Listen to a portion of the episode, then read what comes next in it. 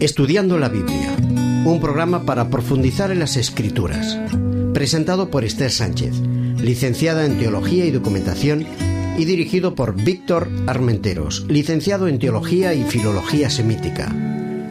Estudiando la Biblia.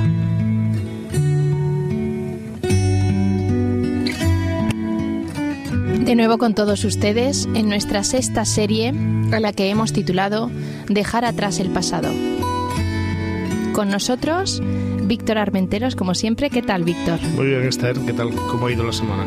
Bueno, pues bien, aquí estamos de nuevo para estudiar el Evangelio de Juan, el Evangelio amado, ¿no? ¿Qué texto vamos a, a tratar hoy? Hoy trataremos el capítulo 5. Leyendo la palabra.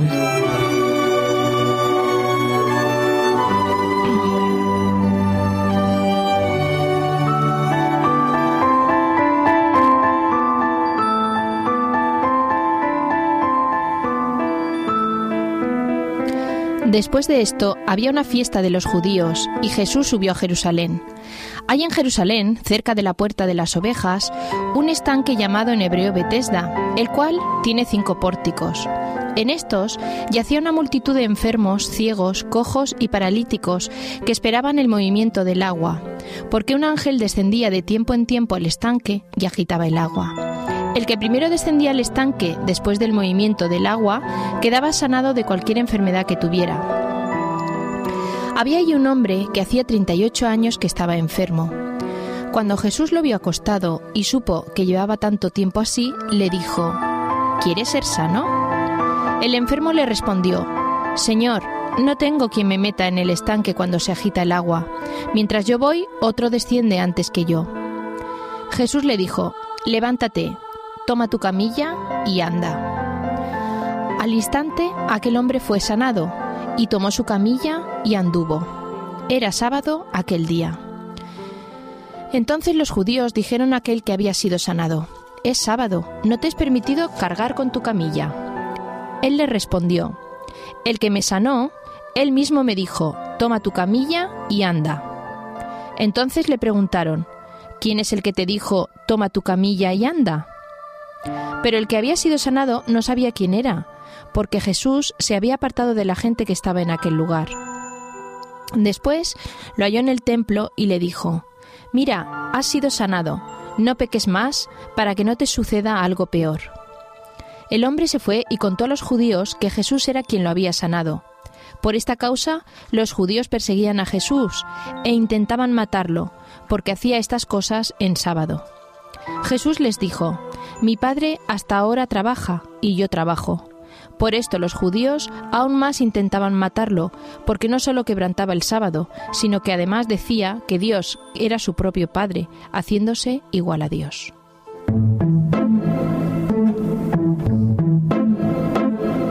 El secreto de las formas.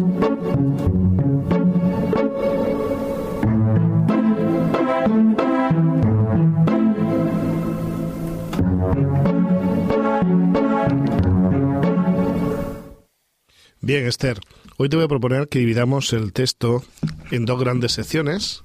Hay una primera sección que va a estar relacionada directamente con la curación del inválido, en la que podemos dividir esa sección, esa gran sección en dos partes. No nos encontramos ninguna estructura especial, es una estructura de narración, refleja el hecho que, que sucedió. En esa primera parte nosotros vamos a tener dos secciones, del 1 al 3, todos podéis mirarlo, podéis marcarlo, es la situación, las circunstancias, el estado en el que se encuentra este hombre. No solo este hombre, la gente que se encuentra en ese estanque en Bethesda. Y los versículos del 5 al 9 de esta primera sección eh, nos muestran el milagro, cómo este hombre camina, cómo este hombre se levanta de su lecho y camina. La segunda sección sería una sección que ya eh, establece mm, cuestiones doctrinales relacionadas con el milagro. A su vez también se divide en dos partes. La primera, que sería a partir del versículo 9 hasta el 13, se cuestiona el tema de, mm, de la normativa relacionada con el descanso, con el sábado, y cómo esto puede estar vinculado o no vinculado con procesos de la libertad individual, el pecado, etcétera. La segunda parte, que sería del 14 en adelante, hasta el 18 que tú has leído, eh, nos habla acerca del pecado como causa de invalidez y, nos hace reflexionar sobre el concepto de pecado, ¿no? las implicaciones del pecado. Vista la estructura, a mí sí me gustaría que viésemos rápidamente eh, como hemos venido jugando estas últimas semanas, vamos a jugar un poco eh, a los diferentes planos. ¿De acuerdo? Venga. Bien, hay una primera sección que, como, como, bien explicábamos, es una sección general que explica qué sucede en Bethesda, que sitúa temporalmente primero, ¿no? Después de esto había una fiesta de los judíos, Jesús subió a Jerusalén. Sí, un plano general explicándonos la, ahí en Jerusalén. Presentándonos los personajes, exacto, cerca de la Puerta de las Ovejas, un estanque que en hebreo se llama Bethesda, que tiene cinco pórticos. ¿Qué te está pasando? ¿Qué está sucediendo de ese plano general? Pues poco a poco nos está haciendo, eh, yo creo que comparaciones, ¿no? O sea, nos va transportando a diferentes situaciones dentro del marco general para que conozcamos. Está haciendo con el zoom acerca, vamos viendo eh, con más detalle eh, la situación, en este caso del estanque de Bethesda. Ahí se presentan a los enfermos, a los ciegos, a los cojos. Un estado triste, ¿no? Lamentable y, después se centra mucho más. En el siglo V había allí un hombre que hacía 38 años que estaba enfermo. Cuando Jesús lo vio acostado, supo que llevaba ya mucho tiempo así y le dijo. Primer plano. Sí, un primer plano de, los dos. Es el diálogo, todo el momento están hablando, el hombre se levanta y dice una frase. Era sábado aquel día. Lo encontramos en el versículo 9 se empieza de nuevo a alejar. ¿no? Entonces los judíos dijeron a aquel que había sido sanado. Plano medio, ¿Sí? Sí. Un poco más, no está alejado. y tenemos todo el cuestionamiento de la discusión y cómo de nuevo se acercan a Jesús, le hacen preguntas y él dice, bueno, le dice el hombre personalmente, mira, lo que tiene que hacer es no pecar. Primer plano de nuevo, ¿no? Y termina en el 18 con un plano general. Volvemos a insistir lo mismo de siempre. Y esto a todas aquellas personas que nos escucháis. Es muy interesante cuando Jesús quiere resaltar una idea, hacer personal la religión, suele haber un primer plano, ¿eh? un vis a vis, cara a cara. ¿Bien? ¿Parece interesante o no? Sí, está muy bien. Muy bien.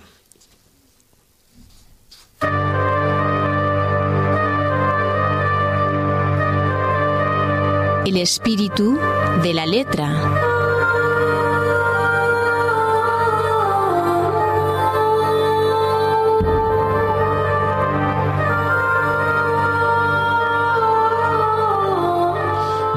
En este relato vamos a intentar subrayar algunas ideas que son importantes y algunas de ellas nos van a clarificar eh, una situación tan intensa como la curación de este hombre. Primero, Betesta, el estanque de Betesta. Algo que usualmente se debía haber usado para otras cuestiones, ser una especie de piscina de lavamiento, de divertimento, se ha convertido por una tradición, por una leyenda, por un elemento mágico de la religión, en un lugar donde acude todas aquellas personas que tienen deficiencias, que se encuentran enfermas de una u otra manera. ¿De acuerdo? Para empezar, el mismo nombre de Bethesda ya nos llama la atención. No sé si sabéis que Bet es una palabra que muy bien el relato además dice que es una palabra hebrea, ¿no? Bet significa casa. Eh, la terminación Bethesda estaría vinculada con una raíz que significa Heshet, que se traduce normalmente por misericordia. Aunque personalmente opino que habría que ir más allá.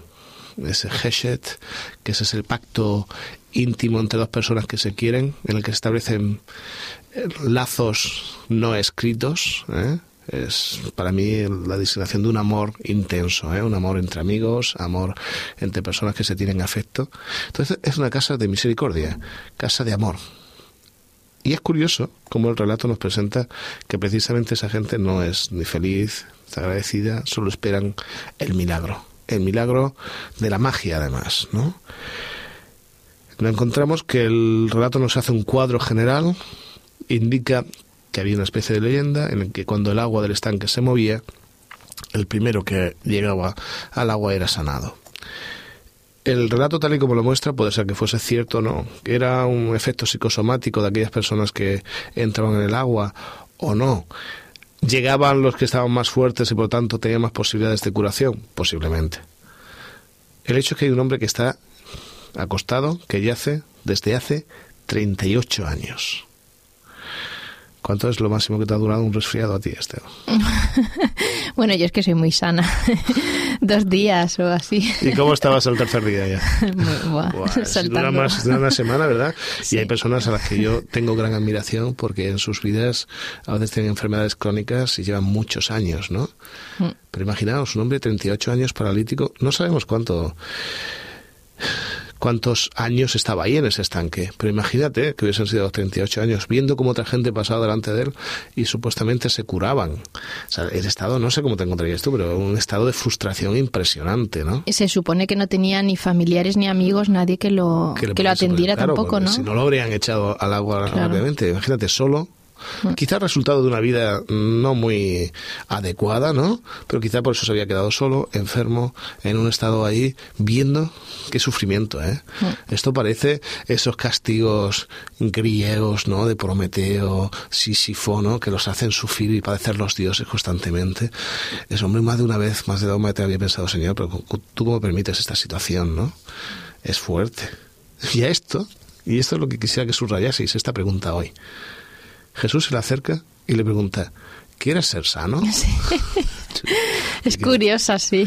Yo, podemos tomarlo teológicamente, que, que, Jesús seguramente lo dijo en esa línea, ¿no? en una línea, eh, porque sabéis que es salud y salvación eh, en, esas lenguas, tanto en griego como en hebreo, suelen implicar un significado parecido, ¿no? Ah, pero para mí hay cierta ironía en la frase, ¿no? Tú estás enfermo desde hace un montón de tiempo y alguien te pregunta, ¿tú quieres ser sano? Dice, bueno, hombre, por favor. Yo creo que detrás estaba, había más. Jesús diciendo, no, no, no solo te voy a curar físicamente, tú quieres salvarte. O sea, tú quieres tener una mayor trascendencia en tu vida, no solamente una cuestión material, sino una cuestión espiritual, ¿no? Creo que dentro de esa ironía hay un juego de palabras típico de Jesús, ¿no? De frases muy meditadas. A lo que el hombre, obcecado con la situación en la que vive, ¿eh? en un estado supongo de depresión, él no ve más allá de su enfermedad. Sí que es ser sano, pero claro, para mí la sanidad es ese agua. No es quien tiene delante, es curioso, no es Jesús. Él no está viendo en Jesús su sanidad, está viéndolo en el agua, ¿no? Y se supone que no conoce a Jesús, porque cuando le preguntan luego, entonces no sabe quién es. Claro, Señor, no tengo quien me meta en el estanque. O sea, ¿cómo voy a ser sano si no me puedo ni mover? ¿eh? Mientras yo intento acercarme, ya llega otro antes que yo. Qué, frustración, ¿eh? qué sensación. A lo que Jesús contesta, levántate, toma tu camilla y anda. Qué fuerte, ¿eh? ¿No? No empieza a decir, bueno, va, vamos a hacer un diagnóstico de cómo te encuentras, rayos X, análisis, levántate. Eh, no es un curandero, ¿eh? Nos encontramos con un personaje que marca todo. Y es muy curioso, y a mí me gustaría que resaltásemos la reacción. O sea, una persona de 38 años, enferma, es sanada, y un grupo de gente se permite cuestionar que ha cogido la camilla y se la ha puesto en el hombro. ¿Tú entiendes eso, Esther? A mí lo que me sorprende es que él es un poco el paralítico deja mucho que desear porque le echa la culpa. No he sido yo quien me ha dicho que la, que la coja. Pobre hombre, yo creo que bastante tenía con poder estar de pie en ese momento, ¿no? ya, pero le echa la culpa a Jesús, ¿no? A lo que Jesús, curiosamente, eh, responde Mm, dimensionando realmente el, milagro, ¿no? Esto lo hago con mi Padre. O sea, todos aquellos que creéis, bueno, ¿quién ha creado los cielos? ¿Quién ha creado el descanso? Mi Padre, ¿no? Esto lo hago con Él. Subraya esa idea, porque luego vamos a hablar de ella.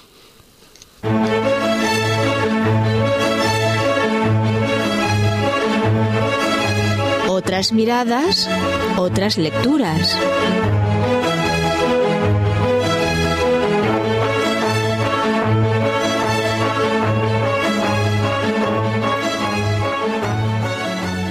Bueno, Esther, ¿qué libro tienes para, para comentarnos hoy?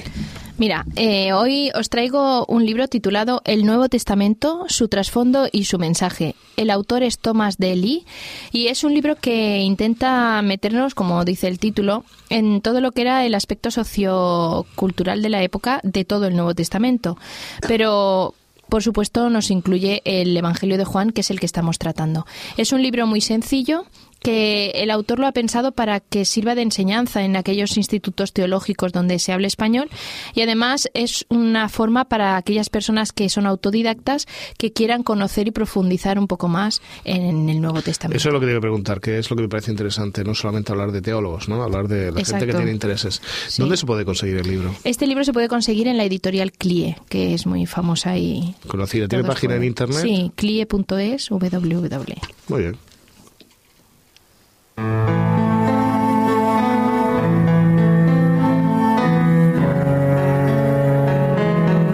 Releyendo la palabra.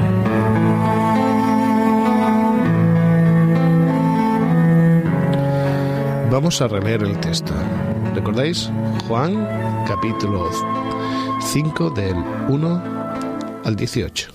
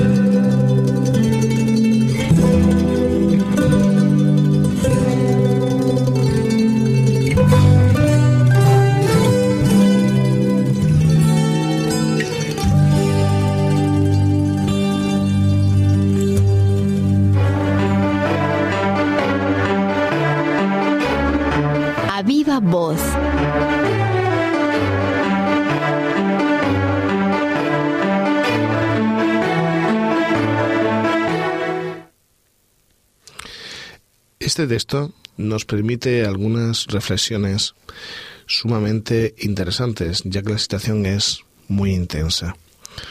La primera de ellas es reflexionar sobre ese tipo de religión mágica que a veces nos rodea.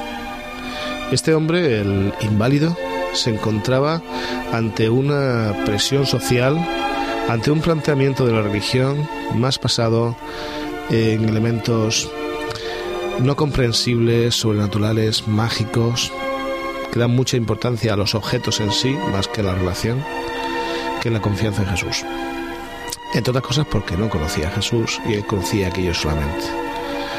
A mí me pena observar que algunas personas pongan en elementos físicos, en objetos, en personajes, la base, personajes que nos rodean, a los que se les carga de cierto contenido, como os decía, mágico en sí, con poder extraordinario, se basa la religión. Creo que la religión que Jesús nos propone va mucho más allá. Y de hecho entra en el diálogo. ¿Tú quieres ser salvo? ¿Tú quieres superar este mundo de problemas, de dificultades, este mundo de enfermedad? ¿Quieres ir un poco más allá? ¿Quieres ser salvo? Me gusta porque Jesús nos presenta una religión basada en el contacto, en la confianza, en el cariño, mucho más que una religión basada en las formas y en los objetos, en las reliquias. Él va más allá. Hace que este hombre supere el movimiento de las aguas para levantarse de su camilla. Hay otra idea que me llama mucho la atención acerca de la reacción de Jesús. Jesús no hace diferencia entre las personas. No tiene favoritismos. Él observa y escoge a la persona seguramente con fama de gran pecadora, pero es la que escoge a la persona que está peor, que más lo necesita, que se encuentra más sola, más enferma. Nuestra religión, si el modelo es Jesús, tendría que ser así. Una religión sin desigualdades, teniendo en consideración a aquellas personas que están en situaciones distintas a las nuestras, ayudándoles en lo posible a que crezcan, no a que vayan a peor. Y esto nos permite hablar del concepto de pecado. Jesús le dice al hombre, no peques. Y claro, todos nos agobiamos cuando dice esto, porque todos en algún momento cometemos algún error. Pero ¿sabéis? El término en el original hace referencia a un pecado continuado. Pablo lo va a explicar muy bien en sus epístolas. Todos cometemos resbalones. Y él incluso va a decirlo así. Todos cometemos resbalones. Pero las personas que confían en Jesús, que están cerca de Él, se levantan. Yo me caigo y me levanto. No somos perfectos. Otra cosa es vivir en pecado.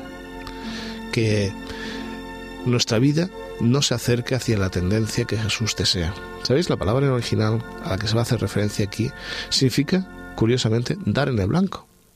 Cuando alguien lanzaba una flecha en el pasado hacia una diana y eso iba en dirección contraria a la diana, esto, esa dirección era el concepto de pecado.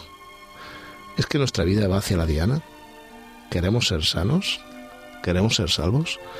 ¿Es que nuestra vida va en la dirección correcta? ¿O vivimos una situación que nos aleja de los caminos correctos? ¿Sabéis? También tenemos un concepto mágico del pecado. Y a veces pensamos que hacemos cualquier cosa y ya nuestra salvación está en el aire. No.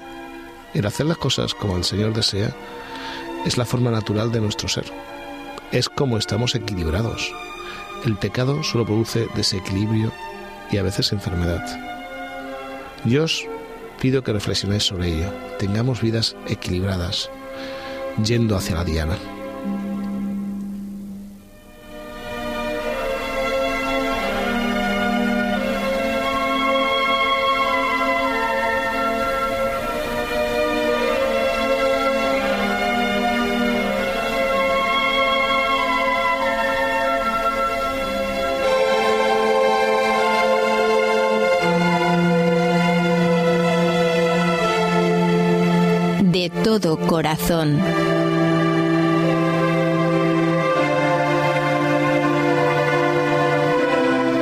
Os ofrecemos como conclusión de nuestro programa una canción, El Padre Nuestro, esa forma internacional de comunicarnos con Dios, ese ejemplo de oración que Jesús un día en la Biblia nos propuso.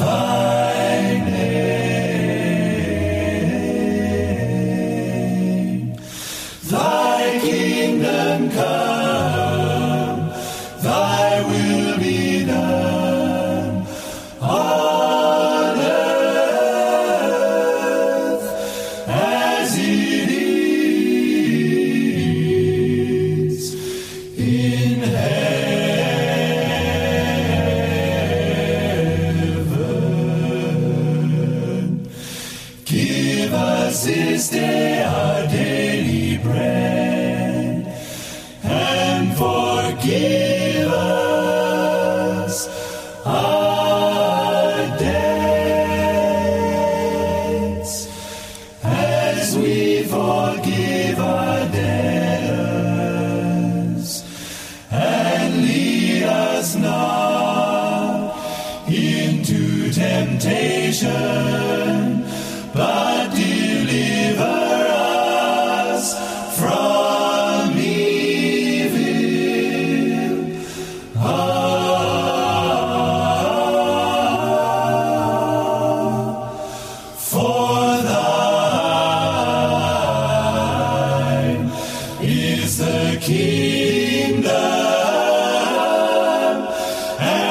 the party.